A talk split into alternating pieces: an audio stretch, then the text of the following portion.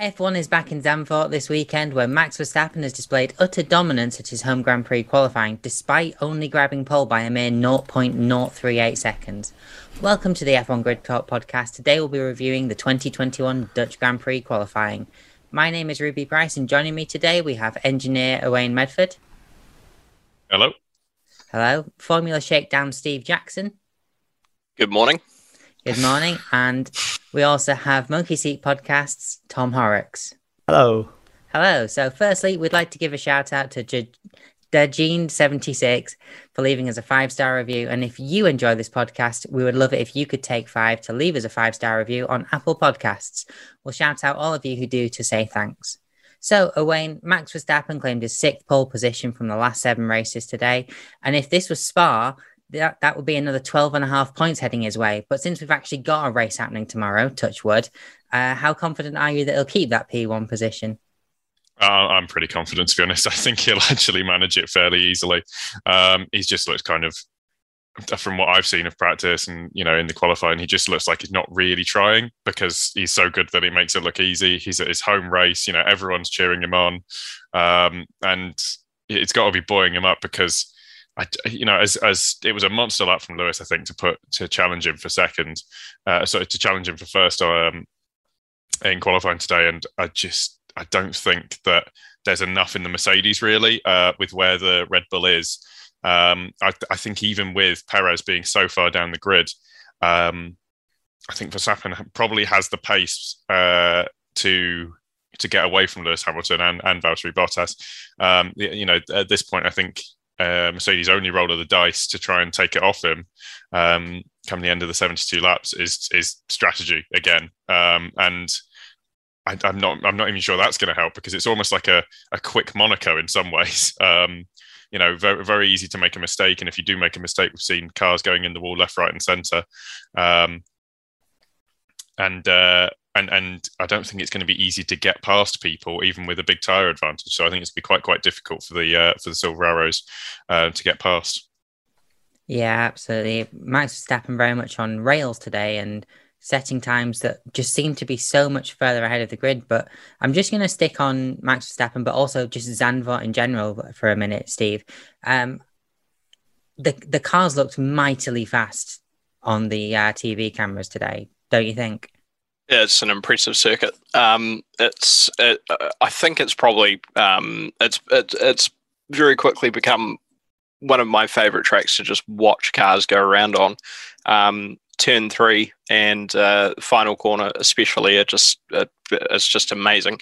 Um, just touching on what Owen said before as well, it is it's it's a bizarre circuit. It's a bit it's like Monaco and Suzuka had a baby. It's just it's undulating. It's it doesn't really give the drivers much of a chance to take a break. And if you if you get it wrong, and we've seen quite a few people get it wrong this weekend so far, you pay for it. Um, there's either a gravel trap or a, a bloody great wall uh, that'll stop you very quickly. Um, so uh, I, I it'll definitely take no prisoners. I'm expecting at least one red flag period um, tomorrow. Um, I wouldn't be surprised if we got a couple more, um, a couple more than one. But um, yeah, it's a it's an amazing circuit. Um, first time here since '85, I think. So it's um, in my opinion, it's long overdue. I mean, this is a this is a old school, you know, unforgiving, take no prisoners sort of track. So um, yeah, my only sort of reservation is just the the the potential or lack of potential for passing is very narrow. F1 cars are very wide, so um, it will come down to alternate strategies and that sort of thing, and um, just just going to the strategy side of things as well. The only trick I think Mercedes could possibly pull is getting um, getting Bottas in early to force um, uh, to force Red Bull to react and that'll give Lewis the opportunity to stay out for longer um, on a you know and and potentially pit later on and end up on a fresher pair of tires towards the end. But it really just comes down to the I think that first 10, 15 lap window and just seeing how much of a um, a lead Verstappen can pull out. Yeah, and Tom, just on to you again. Like, what first of all, what do you think of Zandvoort as a track after what we've seen so far? But also, do you think it's going to be a race one on strategy tomorrow? Um, I absolutely love that analogy of uh, of Monaco and Suzuka having a baby. Uh, that's absolutely brilliant. And then I think uh, great, great, Uncle Portimao sitting in the uh, sitting in the chair as well, because it did remind me a lot of Portimao with all the elevation changes and that's kind of the roller coaster nature of it. So uh, yeah, stunning to watch. Um, I, I, love the uh, I love what a lot of tracks are doing these days with the coloured curbs. It really helps you identify what track you're at, and because sometimes the tracks can be a bit, you know, the Tilke tracks especially can be a bit samey. So to, to see like these these coloured curbs, Silverstone going to black, and Monza having the uh, have, having the uh, the Italian flag colours on theirs as well. Um, I think Brazil have different coloured curbs as well, so it's, it's just a lot easier to to see where you're at now. So I, I really like that for the track and the race itself. Yeah, it's it's going to be a strategy race. I think um, you, you're going to see France Barcelona style race. Yeah, I, I, have no idea who is going to win. I have absolutely no idea. But with with Perez being out in Q1, it's definitely given Mercedes the it's given them an edge that Red Bull can't counter with Perez out of the picture. So that's that's a plus for Mercedes. But you know, Verstappen has the quickest car. Clearly, he's he's the guy in form. He's uh, he, as you said, he looks like he's he's not even trying. He's it's just that that comfortable. He doesn't look like he's on the edge, whereas Hamilton and Bottas are definitely on the edge, trying to chase them down. So it's uh, it's going to be uh, it's it's going to be feisty. I think. I, if they can stay within um, a, second or two of Max Verstappen in those opening phases through the dirty air, then I think Mercedes have got a great chance of winning. And uh, I think Christian Horner has already alluded to the, the undercut and how, how much of a threat that is, and that they've got to remember who they're fighting, which tells me that they may well sacrifice a race win for Verstappen finishing ahead of Hamilton. I'll believe it when I see it, but that's a very real possibility. So an outside bet on a Valtteri Bottas win would not be a, uh, a stupid bet this weekend. Yeah, absolutely. And, you know, we've already touched on this. Uh, Verstappen ended up finishing three hundredths of a second ahead of Lewis Hamilton and didn't even have DRS for that final straight as well. So, Steve, let's move on to Lewis Hamilton starting P2. So close to denying Max Verstappen that home celebration, but you know, it's all about tomorrow because we're not in Spa anymore. So, you know, Lewis Hamilton's race, what are you expecting?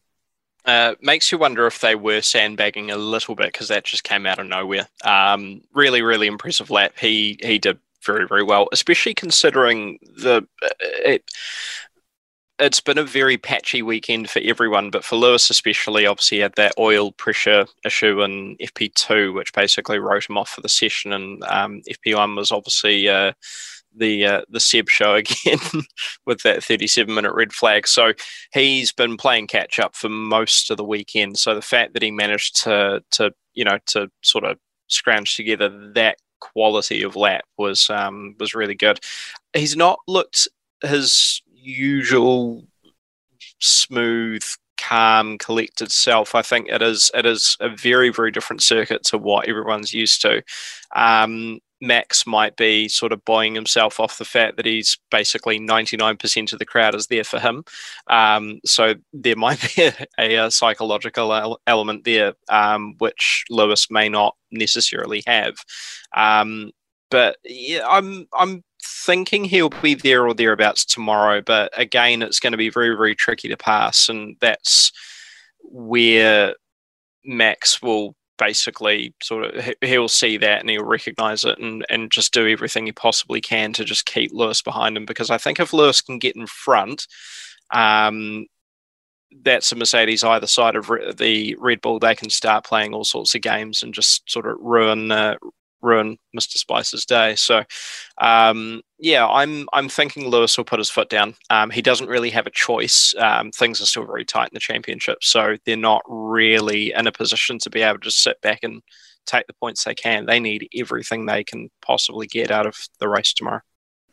Yeah, I mean, as of last weekend, a uh, one two will change the order of the top if it's uh, Max Verstappen at the start. So, Tom, Valtteri Bottas, we've already mentioned, you know, Mercedes can throw him at the pit stops to try and force a mistake from Red Bull, but, you know, it looked for most of this weekend that he was going to be ahead of Lewis because, you know, either Lewis was off the pace or didn't have the running because of his oil thing.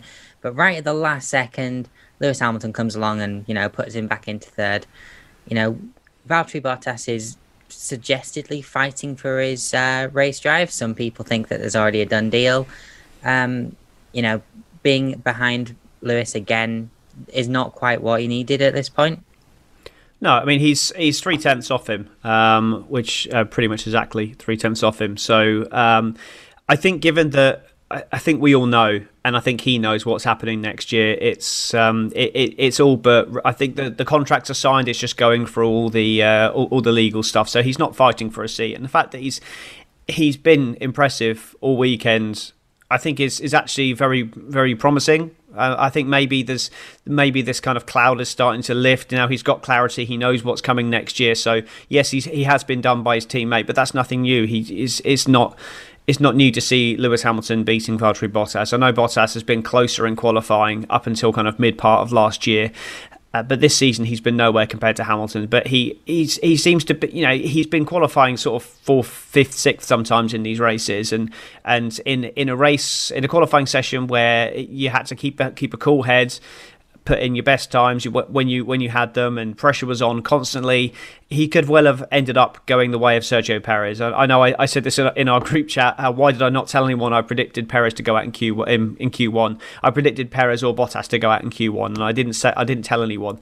And I just really thought that was going to happen. And it could well have been Bottas as the one who went out, but he didn't. He kept a cool head. He he was he worked with the traffic and he put the lap times in when it counted. And yes, he's uh, he's not beaten Lewis overall, but uh, he's he's right there with him doing the team job. And as I said earlier, I, I, do think you know he's he could end up in a position to win this race despite being the third the third quickest guy on track or potentially even fourth quickest guy on track.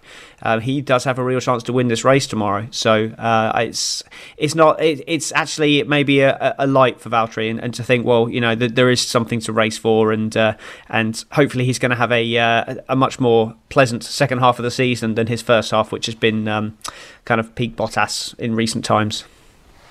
Yeah, absolutely. Hopefully, a much better start to the second half of the season. But Alfa Romeo will certainly be happy with uh, his performance today, won't they? So, Owain, uh, Pierre Gasly in P4, absolute magic from this man this season, you know, in terms of qualifying. He's always pretty much been around P6, but, you know, he's taken those opportunities where, you know, you've got drivers like Perez and the Ferraris being behind him, you know, and put AlphaTauri in P4 for the Dutch Grand Prix.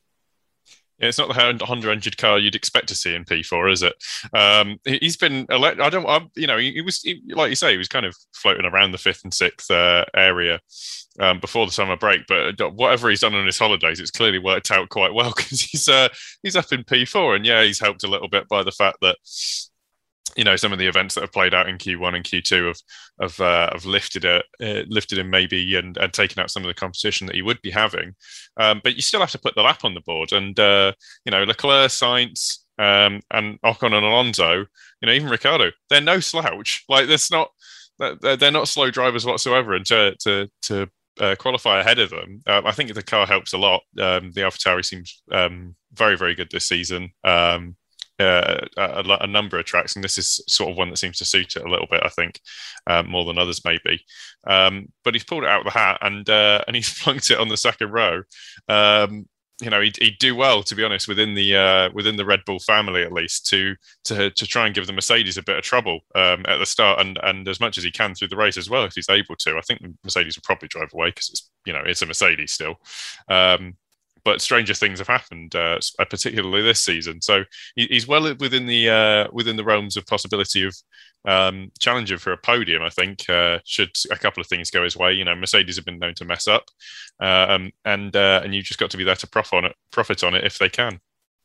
I mean, it, all it takes is a collision between one of those cars that's in the top. Uh, well, two of those cars at least in the top three, and that'll put Pierre Gasly up in the top three. So Steve, uh, Charles Leclerc in P5 for Ferrari. A very strong weekend considering everything so far for Ferrari, at least. Yep, um, hasn't been outside the top ten, I think, um, in practice either, and um, you know, fifth place for his troubles is is very good.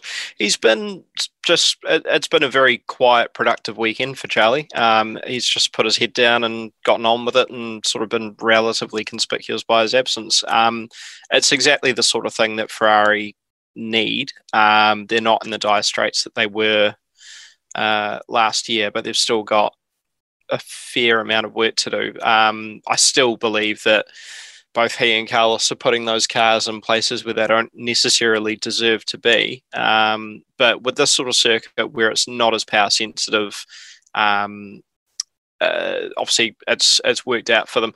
It, it, has both. Both Ferraris have looked a little bit nervous. Obviously, um, uh, one of them came to blows um, earlier in the day. Um, but for for Charles, he's he's just sort of he's performed well. Um, it's it, yeah, like I said before, I think it's the sort of the, the quiet, productive weekend that he's needed. Um, last few weekends have been a wee bit up and down for him. Um, so this is yeah, good result. Um, I wouldn't expect him to climb any further. I mean, Pierre Gasly's looking absolutely monstrous in the AlphaTauri, and then you know the top three. I don't think he's within within reach of getting a hold of them, but. Um, yeah, top five finishes and outside of the realm of possibility. And I think if that's where he ends up tomorrow, then he should be very happy. Yeah, absolutely. So Tom, literally one hundredth of a second further back, Carlos Sainz in P6. What a good recovery for the driver, considering you know, as Steve mentioned, he came to blows with turn three in FP3. Obviously, they're both ahead of the McLarens, which will you know sadden you a little bit, but you know, Carlos Sainz, you've got to be happy with that. Yeah, uh, my my my second favourite ever Ferrari driver did good today. He's uh, after the crash in uh, in uh, in practice. I, I feared for him. I thought he was going to be starting at the back with an engine penalty, but as is, they've avoided an engine penalty, and he's finished hundredth behind one of the most highly rated drivers in Formula One. So that's that's a very impressive performance. Uh, Mr. Consistent all through. To be honest, he's. Uh, I mean, he, I think he's having a great season. It's a very underrated season as well. He's. You know, he, I think his lowest position all season is 11th, and he's finished every race. So that's considering where Ferrari were, that's that's brilliant. He's doing better than his teammate in that sense. He seems to have the more peaky results, the more headline grabbing results, but he's just, you know, he's been called Sunday Science in previous seasons because he just gets on with it on a Sunday, and I think he'll he's he's likely to do the same tomorrow. Um, I, yeah, it's it's just great all round for, for him. Just another reason to, to underline just how good how good he is and how good he has been in the past. So, but vicariously, that also means that Lando Norris is, is really good as well. So I had to have a little comment in there about how good Lando is. But uh, yeah, no, it's uh, it's it's strong performance. Um, they say I'd be disappointed if he's so close to his teammate and just not outqualify him. But the Ferrari's there in a, in a strong position. They'll be able to uh, they'll be able to challenge into, into turn one and uh, and kind of try and move forward in the race from there. Yeah, absolutely. Getting a good start is going to be paramount to Ferrari's race strategy tomorrow. And someone who has been known for at least making, you know, at least not falling back at his starts. So, Antonio Giovinazzi starting in P7 for the Alfa Romeo. Like, he's been strong all weekend, but considering his recent form, this has come out of nowhere. Yeah, uh, it's, it's, I think it's come out of uh, a, cer- a, certain uh, Williams's crash, to be honest, more than anything else. But it doesn't really matter. He'd put the lap in, and he'd got himself out of uh, out of Q, uh, yeah, out of Q two by that point, and uh, and whatever happens after that, you know, isn't really his concern.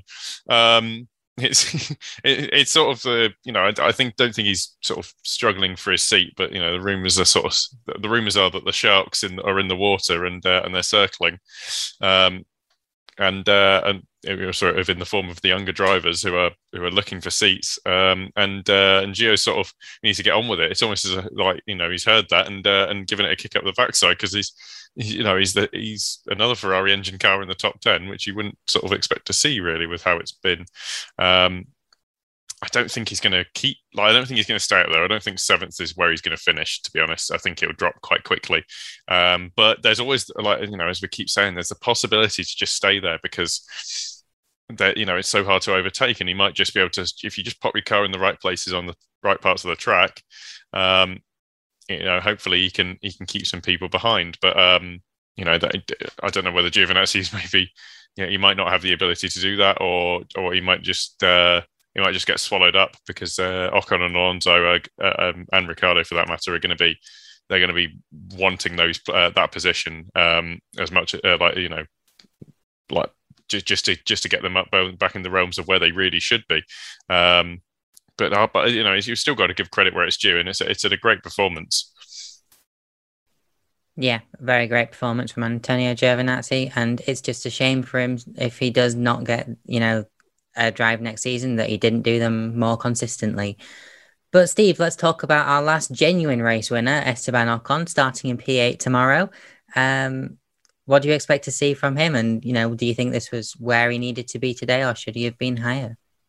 Um, I think given the weekend so far, it sort of suggests that that's where we'd expect the Alpines to end up. Um, it's it doesn't seem like a track that favors them. Um, the I think was it Austria um, in the practice sessions they had blistering pace, and I thought I, I remember sitting there going, "This is." uncharacteristically fast for this team. Um, but then obviously um, you know come uh, come qualifying in the race, so they sort of fell back into their natural place. I think. Um, I mean, you know, having an Alfa Romeo ahead of them is a little bit strange, but as Owain hi- highlighted out, I think um, Gio's the uh, you know he's been blessed with the fortune of the uh, the the disastrous um, session for Williams. Um, that uh, that's about where I, where I'd expect him to be, especially at a circuit that he's not hugely experienced bef- experienced at. Um, I did a bit of sleuthing before um, we before we uh, before I jumped on um, for the recording, and I, I, couldn't really find any info regarding um, you know any sort of races for him um, at Zandvoort. So I think it's a fairly new new circuit for him.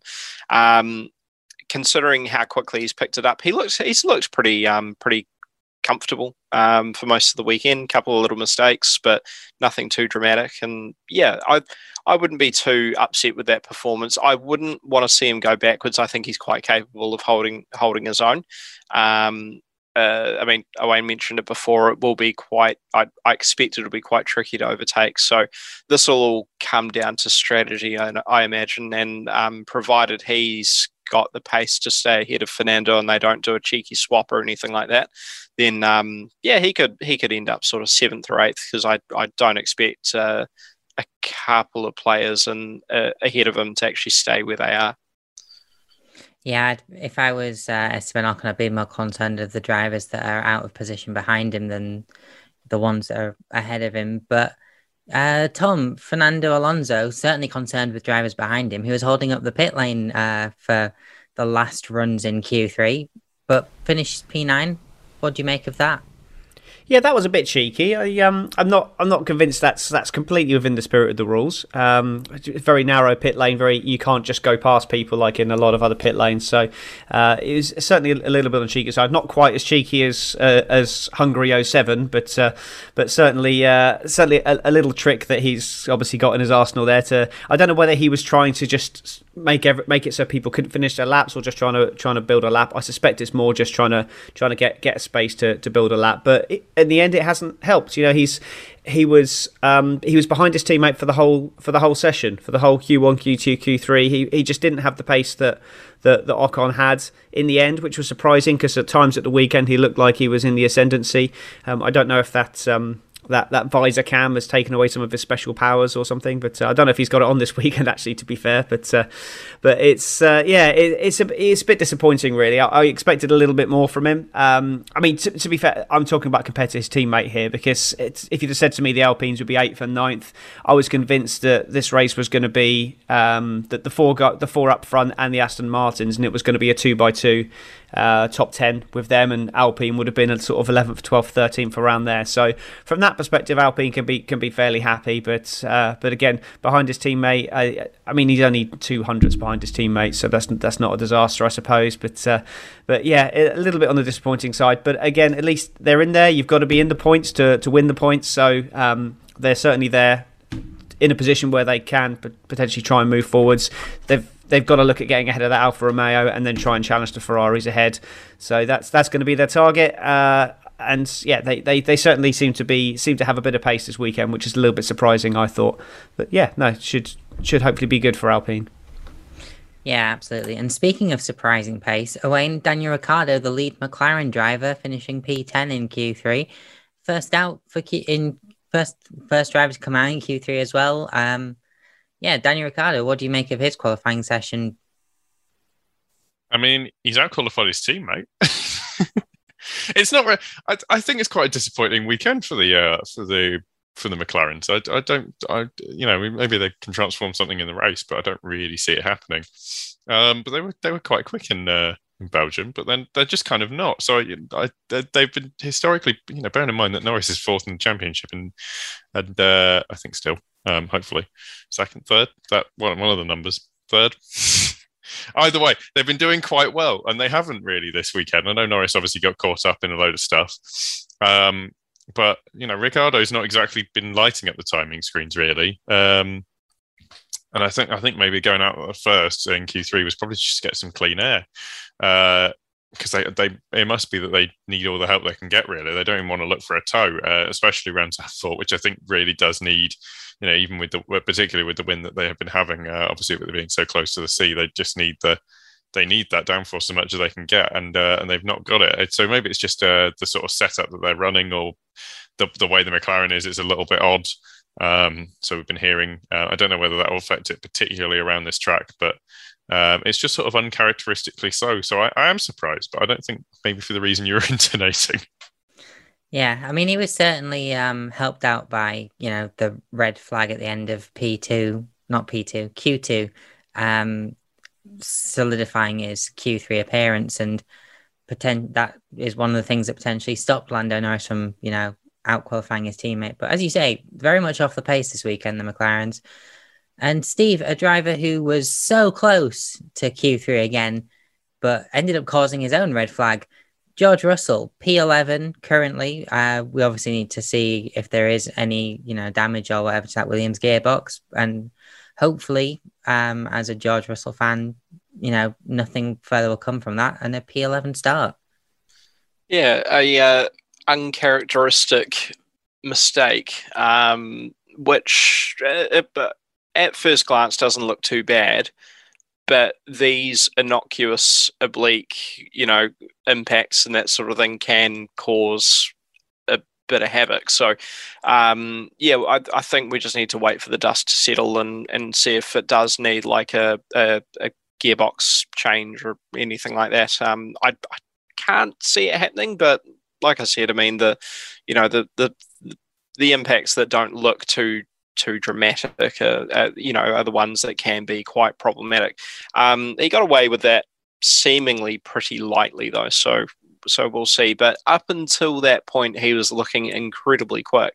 Um, he's looked very very fast all weekend. Actually, it just sort of I I wonder if it's an element of he knows that he's got something bigger coming up, like a I don't know, like there's he's got he's going into some sort of other project maybe, or um, going back to Formula Two. Yeah, well, maybe yeah. It's almost like he's just got a bit of a second wind based on some future plans that are coming up that you know we'll, we'll see i mean you know he, he, no one knows where he's going um, but it's it, it, his um, just his his his pace especially in in qualifying is just insane that car doesn't deserve to be there but he's putting it in places where it just it's i mean if we look back uh, just if I can quickly mention Spa, because I haven't had an opportunity to, what the hell was that? What on earth did we watch? It was like it was it was like the early '90s again. I was confused. Um, it just yeah, I I I think if he ends up where everybody thinks he ends up, he's just going to be unbeatable. But um, for the here and now, that that car, we know that it's got some issues. It's not especially quick, and around a circuit like Zandvoort, where it's um, uh, you know there, there's so many elevation changes and so many you know rapid direction changes and that sort of thing. It it's it doesn't favour a car like the Williams, which is quite uh, cumbersome compared to its uh, you know the other cars on the, a lot of the other cars on the grid. But he just makes it do things that it shouldn't be able to do.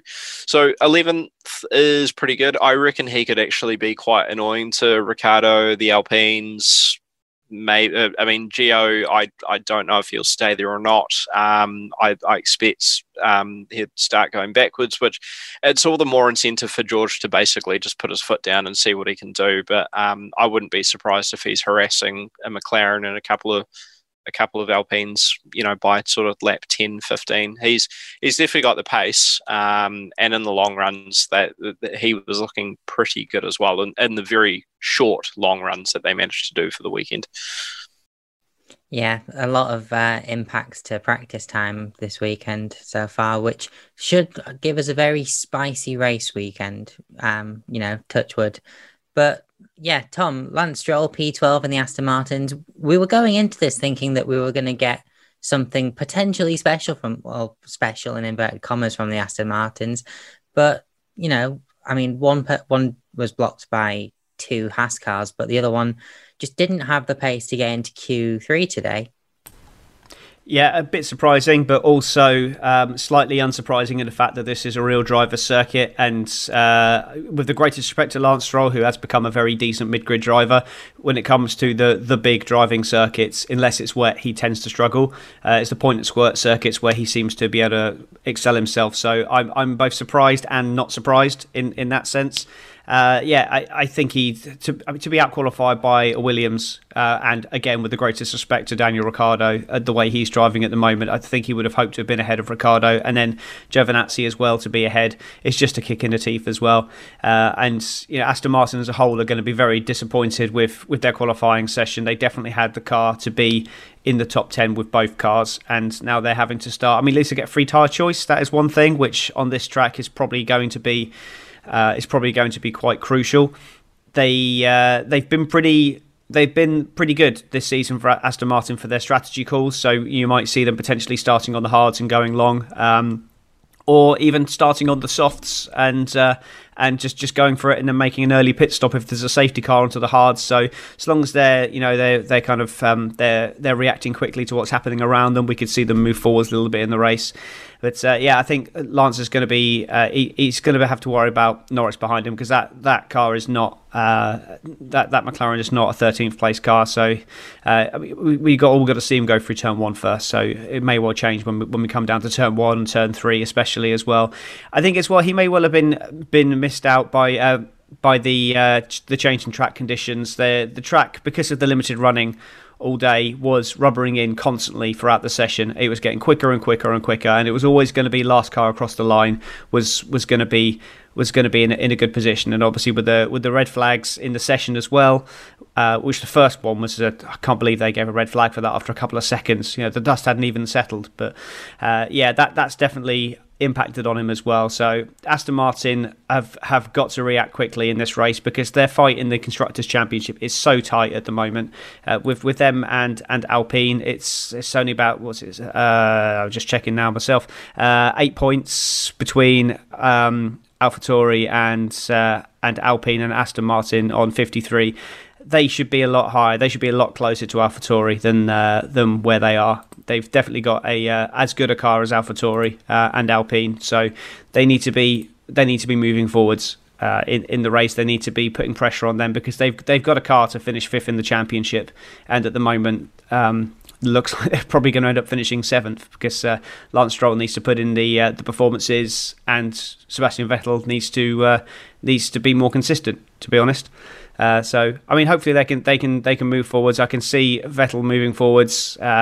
I mean, he's he's he's got a Red Bull in front of him, so if he can just kind of hang on to the back of him and go through the traffic, then uh, then he should be able to move forwards. But uh, Lance Stroll is he needs to get points. He needs to push into there and get his usual 10th, 9th place.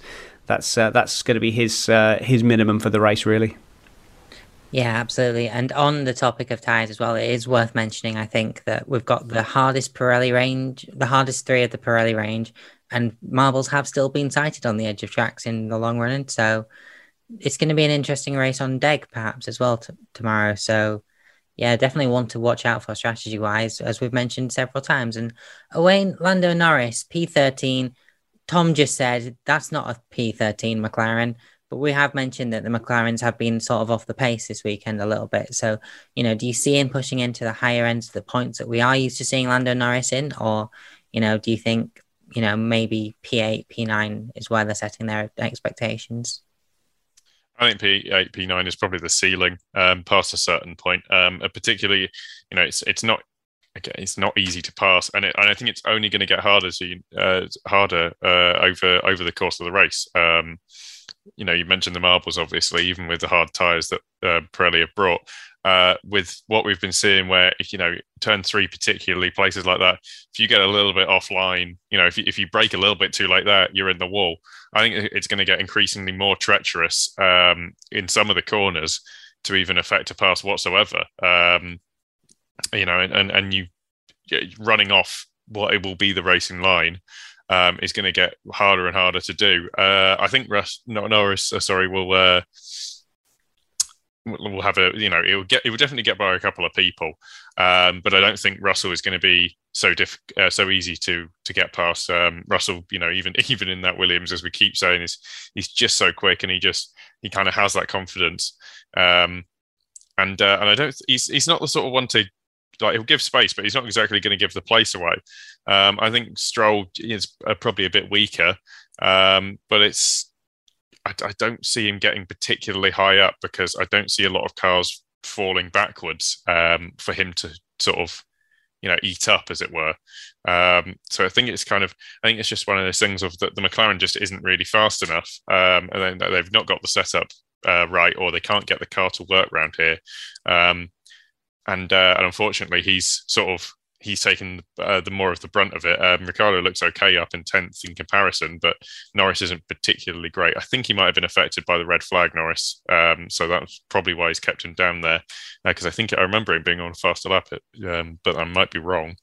Um, but it's it's still not really good enough, thirteenth, because he should be getting there on the first lap rather than you know having to do a second. Yeah, it's all about getting in those banker laps, and we did see how important they were today in Q uh, two. So, yeah, Steve, onto the other Williams. You know, we're just coming back to you for the Williams today, but Nicholas Latifi, if he'd managed to set the same time that he did in Q one, would have finally managed to outqualify George Russell in that Williams. But sadly, he also then crashed out after his teammate did. So, P14 for him today, and based off the Williams performance of the season, potentially dropping backwards tomorrow as well. Yeah, I think based off its appearance after Q2 as well, it might be dropping down the grid before they even get going as well, depending on the level of damage. Um, yeah, it's it's it's Nick Latifi. Um, he's reliable, not massively exciting, but he's he is slowly but steadily developing as a driver. Um, I think it's looking like he will be numero uno at Williams next year. Um, or well, I mean, you'd like to think so anyway. Um, it, I think it's a, it's. I hope it's confidence building for him that um, uh, Jost Capito is, um, you know, has has has made it very clear that they want to keep him around. So um, I just hope he capitalizes on these um, opportunities that he's had, like at Hungary and that sort of thing, where Williams had their first double points finish in, in years. Um, obviously, tomorrow is going to be a wee bit tricky for him being in 14th, and I expect that to drop even further. Just, I, I think he's he's done quite a bit of damage to that car. Um, but he'll be he'll be amongst competitors that he can easily, you know, um, you know, get you know get the upper hand on. I mean, uh, Tsunoda's. Uh, I mean, obviously, we'll we'll get to him. um, uh, but uh, you know, there's uh, there's there's the two Haas. There's an Alfa Romeo, um, uh, driven by a reserve driver as well. There's Seb, who could go pretty far up the grid pretty quickly, or he could stay there. As Tom pointed out before, consistency is a bit of an issue. So um, I think Latifi's biggest um, issue is, uh, you know, not knowing quite where he's actually going to be starting the race from tomorrow. And if it is from 14th, then it's not too bad. I mean, he's got Norris ahead of him. He's going to be very, very hard to pass. Um, it's going to be hard to pass anyway. But um, uh, you know Tom mentioned before as well for um for Seb, he can latch on to the back of Perez. I mean, there's no reason why Nick can't do that with uh, with Lando either, and just basically, you know, coattail his way up the grid if it works out that way. But um, yeah, it's it's another Nick Latifi you know three quarters of the way down the grid, but um, he he has had some um, pretty remarkable performances on Sunday where it counts. So um, yeah, hopefully he does well. Um, if not, then you know there's always there's always Monza. Always Monza, and you know Williams have historically done relatively well around Monza. Um, as to whether you know present day Williams will do very well around Monza, we're yet to find out. But still, Tom, on to a probably not very surprising performance from Yuki Tsunoda to finish P15 in Q2. Um, were you expecting anything more from him, or is the spark that Yuki Tsunoda provided in the preseason very much, you know, vanished at this point? Let's just um, put my tongue firmly in my cheek here. Uh, phenomenal qualifying session there from him. He uh, he beat the best car, a four-time world champion, a race winner, and a Schumacher. Um, no, it's it's not good. Uh, a second off his teammate's best time in the end. He's only had five points finishes in a car that is you know is is in that fight. Is probably is is in that fight for the fifth best car. So he should be realistically, he should be tenth place. In uh, it should be his starting point. You know, before any retirements, that's what he should be looking at. Um, I think his I think his place is safe for next season. I, I don't think uh, you know you've you've got um, you've got some other drivers in, in the Red Bull Junior program coming through, but I don't think any of them are quite ready yet to jump into Formula One. So I think he's got another year. Um, and uh, let's just let's just say Honda Honda still being involved is probably uh, is definitely helping him in that sense as well. But uh, he's not there just because of that. He is a quick driver if you look at his performances in Formula 2, if you just took feature races, which to be fair, I do in Formula 2, I only really count the feature races.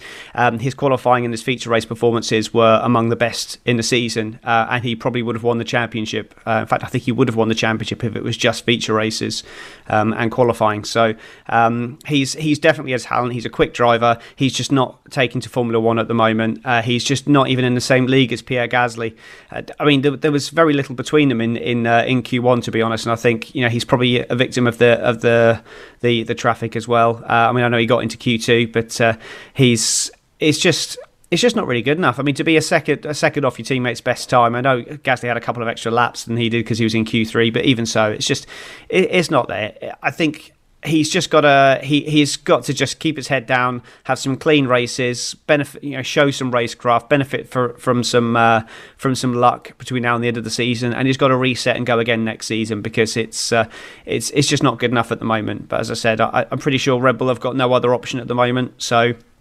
They'll stick with him, um, but they do need to look out because uh, the threat of Alex Albon coming back into that team, if he comes into Williams next year, which is I know is widely suspected, then um, if he outperforms Latifi, then I can see Red Bull plugging Albon back into that car in a second. So uh, it's it's definitely something he needs to watch out for. So um, safe for the moment, but he, he can't he certainly can't rest on his laurels. He needs to improve. Yeah, I was about to say that there are some uh, alumni members of the Red Bull Junior Driving Program who would be happy to take that seat back. Alex Albon being one of them, but you know, he's currently being touted at Williams, which is interesting, but I guess that's the tie backing. Owain, um, Sergio Perez, P16, very disappointing. And just, um, I've seen a lot of people laying the blame on him of just not getting that lap in when he needed it. Yeah. Um, I don't think it's entirely his fault in some ways, but, um, you know, the track was rubbering in very, very quickly. You know, we're seeing times rapidly improve. And, um, but then you know, obviously, it just kind of just kind of fell apart. Um, the problem is he's really put the Red Bull at a serious disadvantage, which is not something they employed him for. They employed him because he's, you know, he doesn't, you know, he would be uh, fast enough to get them into the top, but then consistent enough in the race to to actually sort of have an alternate challenge. Um, it just kind of, it, it, the the run just wasn't great. Um, you know, it's it's, it's obviously not a, uh, not a Max Verstappen, but um, I don't know. it just kind of it's just not been amazing. Um, I think is the easiest way to put it. Uh, I, I, I, I can't really remember why he wasn't quick, but he just I think he just didn't get the right side of the track, track evolution. I think he just, and I think his run was probably a little bit too early to where it needed to be to actually take advantage of it, getting faster and faster. Um, and he just ended up the wrong side of it. Uh, so I, you know, you could almost lay some blame at the pit wall there, but beyond that, you know, it's not, it's just not a good performance, and it needs to be better. Um, I'm, I'm, sure it will be, but uh, you know, he'll fix it very, very quickly, I imagine. But it, it's you know, there's nothing you can do about it now. He just has to hope that he can really, really, you know, make a move on in the race. Yeah, and it is there is only half a second between P1 and P16 in Q1, but even so, that's your teammate that you're the half a second behind in what is supposedly an identical car. So, you know, that's not, you know, situ that there's an element of situations we said, you know, track times and race evolution and track evolution, but you know, at the end of the day, that's half a second that you know, Sergio Perez should theoretically be able to make up, but sadly not. Steve, Sebastian Vettel, P17, will be furious with, you know, the two Russian flagged cars that have been driving around all season. But, um, you know, we, I, I don't know if there's been any decisions made yet from the stewards, but, you know, um, they were summoned to the stewards, but P17 for Sebastian Vettel is not where he wanted to be this weekend. Yeah, I think even with um, that incident, um, I, I, yeah, it hasn't worked out for um, for either of the Aston Martins. So it, it, without that incident, I don't think he would have been much further up the grid than than he was. His best time was 110.731, which is, I mean, it's you know, uh, on pace, that's still slower than the likes of Sergio Perez, uh, Lando Norris, George Russell, so on and so forth. There's not really much to look at and say, well, you know, if that if that didn't happen, he'd be five or six places further up than than you know than where he is. Um, the what happened is is um, you know with with Mazepin pulling out on him like that. Um, I mean, I would and I'm not saying this because I can't stand the guy, but I would lay the vast majority of the blame at Mazepin. It's his responsibility to, you know, to to make sure that, uh, well, it's his and also his, his engineer's responsibility to make sure that the track is actually, you know, clear behind them before he goes and does anything like, you know, overtaking his teammate to to get the jump on jump on him for a final run in qualifying. Um, I've got some news for you, Steve. Um, yeah. Hot off the press, no further action for both Mazepin and Schumacher because it was not unnecessary impeding, as Vettel himself said there were too many cars in one place. No further action for wrecking the lap of Sebastian Vettel completely unnecessarily. That's that's a joke. Yeah, that's that's, that's a fucking joke. That's pathetic. Um, yeah, uh, we could um we could have an episode on questionable stewarding decisions. I think. Um, last race weekend. Yeah, exactly. Um, I mean, with with you know that sort of unpleasant decision aside, um, I mean, it, yeah, like I, I Seb's been on the back foot for most of the weekend. Obviously, FP1 was ruined by his um, by his car lunching itself, um, and he's not looked overly comfortable for the majority of the weekends. Um, I think that applies to both Aston Martins. I just don't think they've gotten their cars in a, a, either cars, either of the cars, sorry, in a functional operating window where it actually gets the tires to work properly. And this is an issue that Mercedes have had this year as well with their low, low rake design. So um, I think it's symptomatic of the fact that they are that you know they are one of the the only low rake, you know, long wheelbase design cars on a circuit that would that naturally is going to favour these, um, you know, shorter, you know, shorter wheelbase, higher rake cars that change direction just faster. Um, the the fact that Mercedes are where they are is because it's Mercedes. They will find other ways to make it work. Whereas I don't think Aston Martin quite have that tenacity or resourceful nature yet. They're still a fairly young team when you consider you know what they've come from and where they were a couple of years ago when they were almost bankrupt under Racing Point.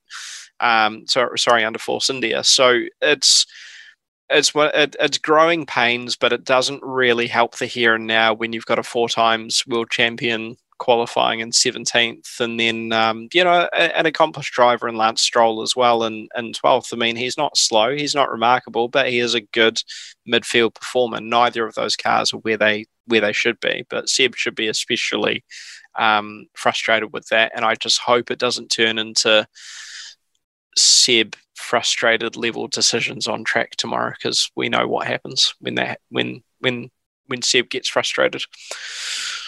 Yeah, we certainly do. So, Tom, let's move on to your favorite team of them all, Alfa Romeo. But you know, a different driver in this week, this weekend, after being deputized for Kimi Räikkönen, who sadly tested positive for COVID. Sadly, being a word that some of us would use. Um, Robert Kubica has been drafted in, and you know, to be ahead of the two Haas cars is impressive when you consider the context that he's had to put that car in. Wouldn't you say so, Tom?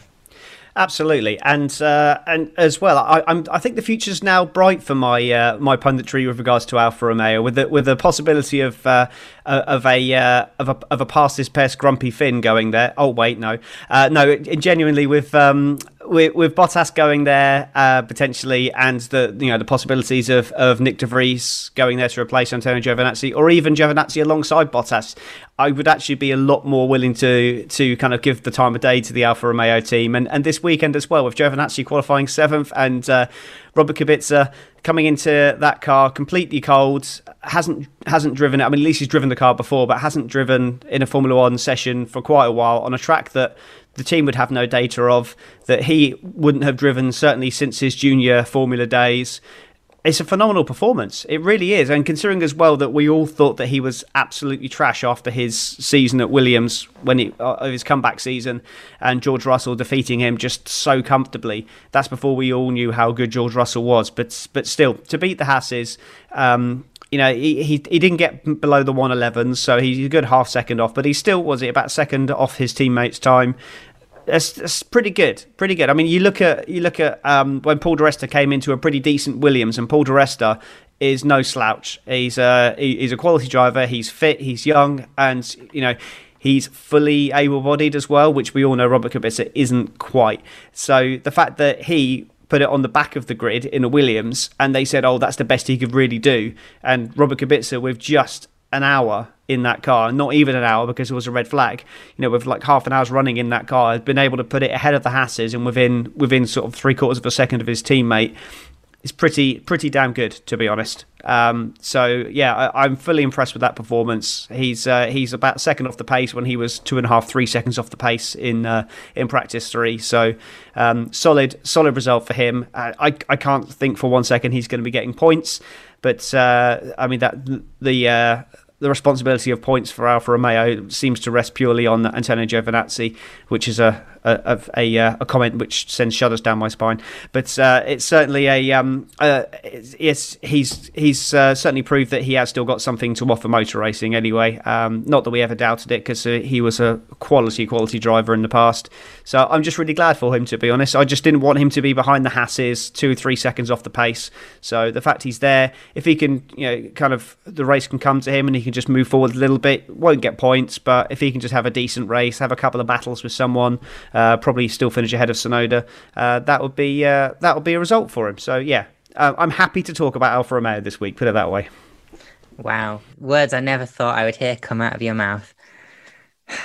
Owain, uh, Mick Schumacher, we've just obviously mentioned the hot off the press news that no further action from either of the Hasses, so we don't need to talk about that. But what was going what was going on at the end of that you know, Q1 session. Obviously, we knew that traffic was going to be a problem, but from both Hasses blocking the entire track at the same time. Uh, I don't really. I haven't seen the. Unfortunately, I've not seen the replays. I've seen obviously the movement of uh, Mazepin and Schumacher in that area. Um, you know, I don't know when, who was fighting for track position to get ahead of who or what.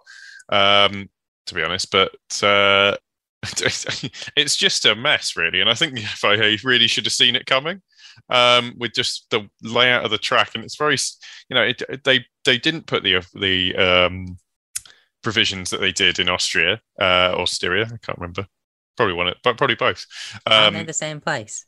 Uh, both diff- uh, different qualified sessions. I don't know whether where whether there was queuing up in one or the other.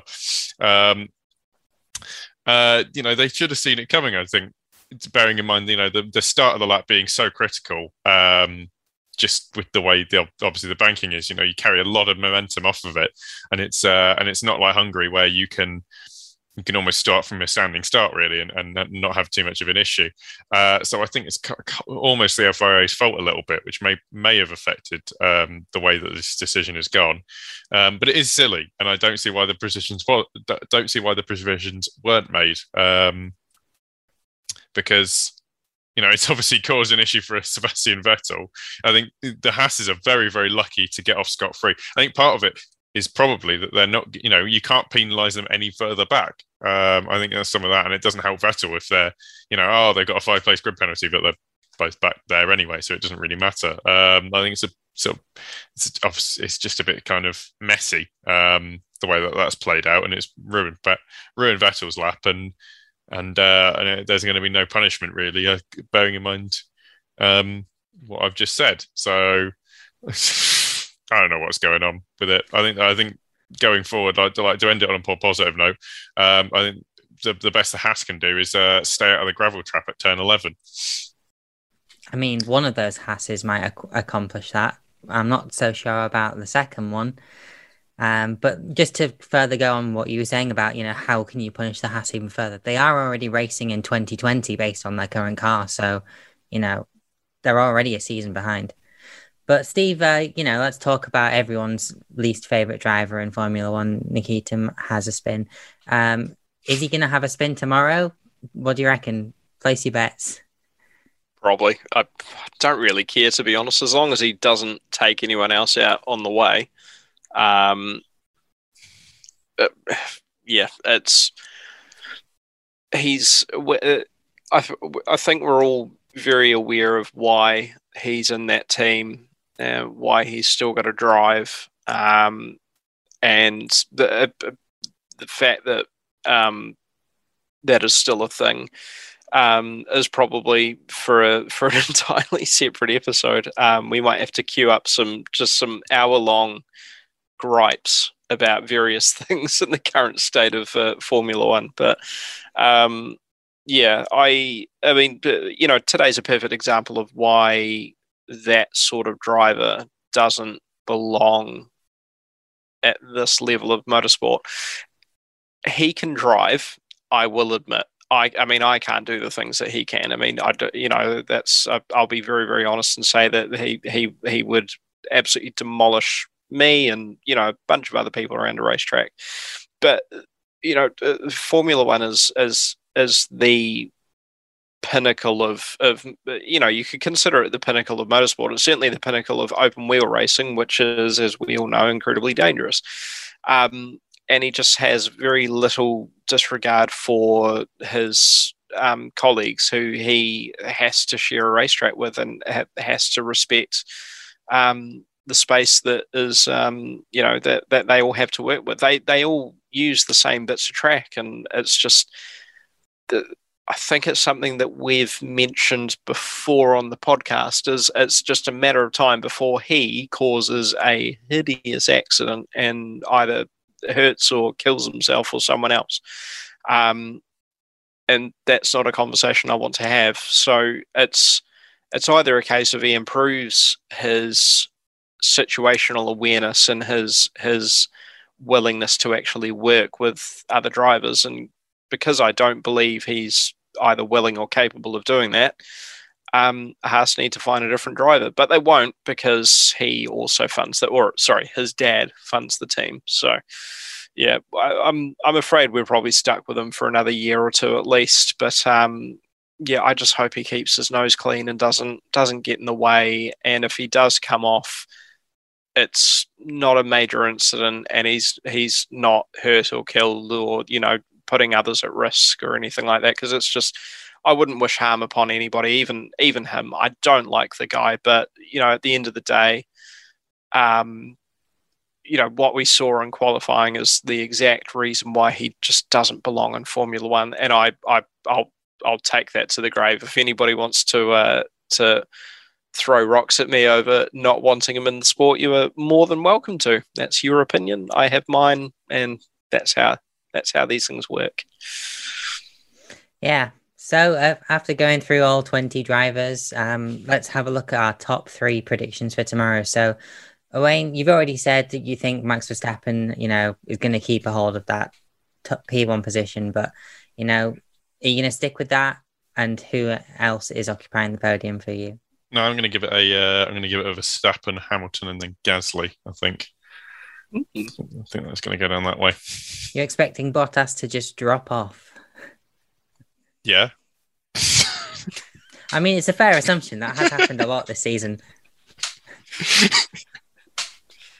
I like how there was absolutely no hesitation there either. Just yep. yeah. All right, Steve, your uh, top three prediction, please. Uh, mine was actually honestly the same as Owain's, but just to be different, I, I wouldn't. I'd be quite happy to see Carlos Sainz just sort of sneak in a cheeky third. Um, I think Max will nail it. Um, uh, he's just been that that car's been on rails all weekend.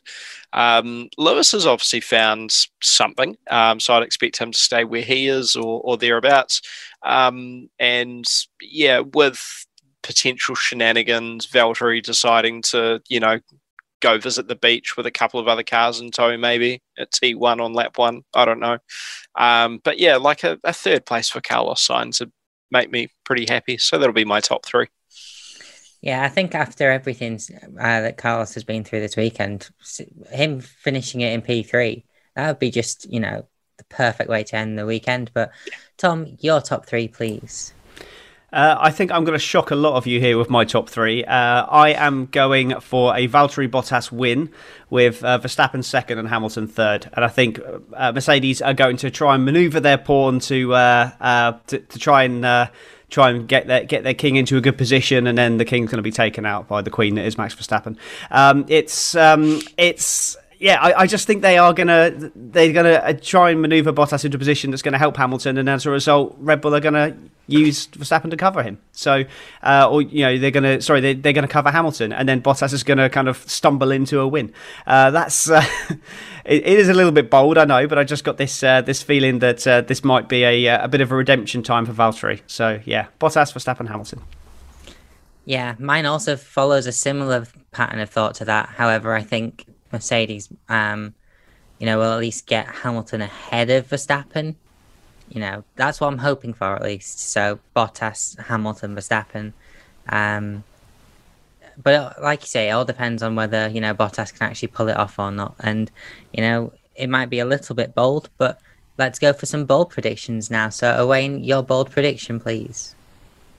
Um, right, I'm predicting that Kubica He's going to somehow make it into first based on no experience whatsoever, like no experience at this track whatsoever, uh, in a team that hasn't come here before. And then his car's going to fail on like the th- like three minutes to the end. Oh, don't, don't. That'll happen. There we go. That's I know it. exactly what you're talking about, and I was almost in tears for the poor poor guy. That's that's just mean. Don't do it. Don't do it to him twice.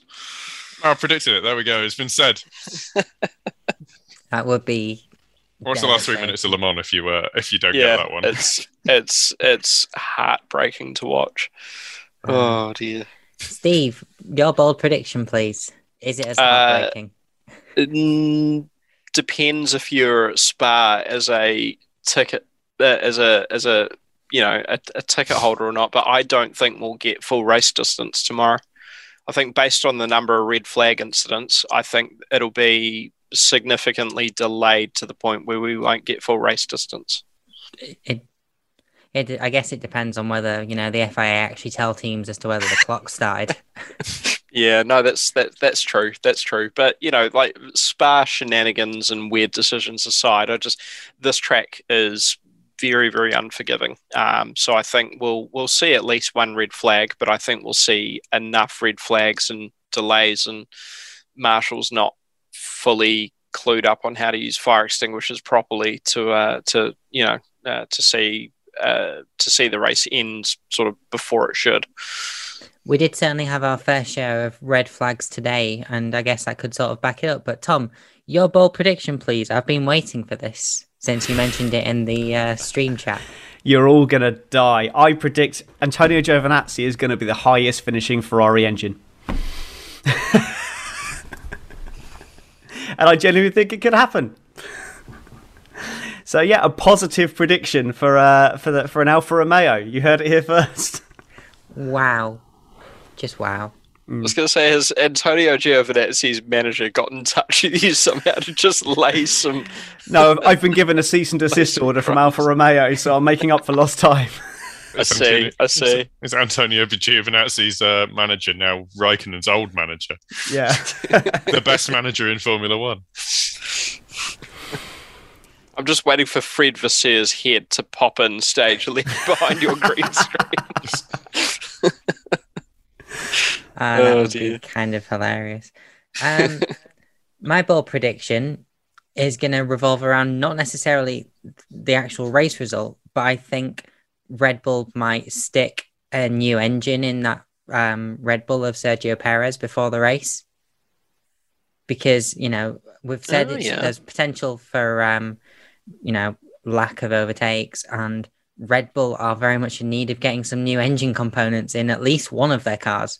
So why not throw away a race when he's already had a run of pointless races anyway? So yeah, That's a good shout, good shout. change Mm, from yep. Red Bull.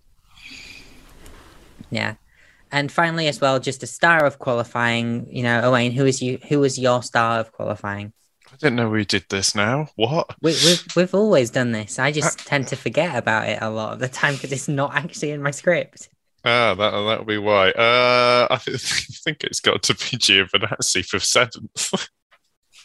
I mean, that's a fair one, given the starter, you know, F1 Jesus as he's been dubbed. Steve, your star of qualifying, please. Gasly. Gasly. Yeah, yeah. I mean, understandable. Tom,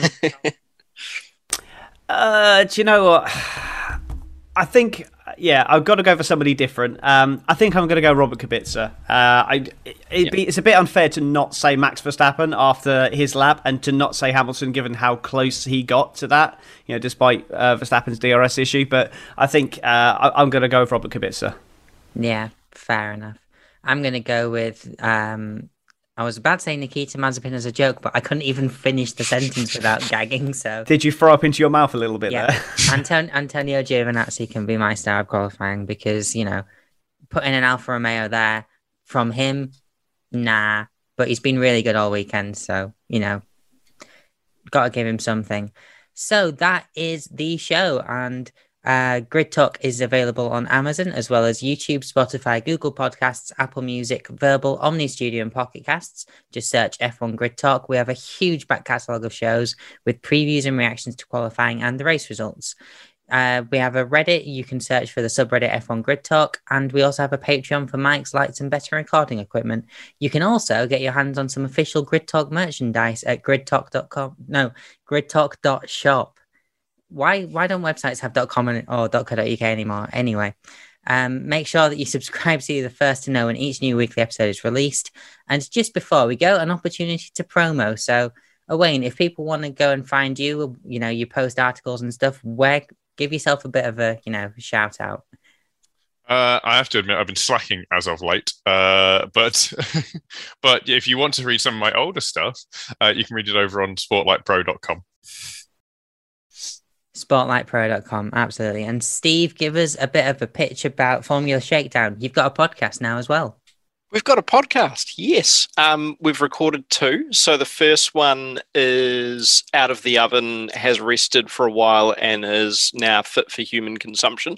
Um, you can listen to it on Formula Shakedown, which is our Facebook group. So just look up Formula Shakedown. Um, and the second one was recorded um, yesterday morning. Um, and that should be out fairly shortly. It focuses on open wheel racing.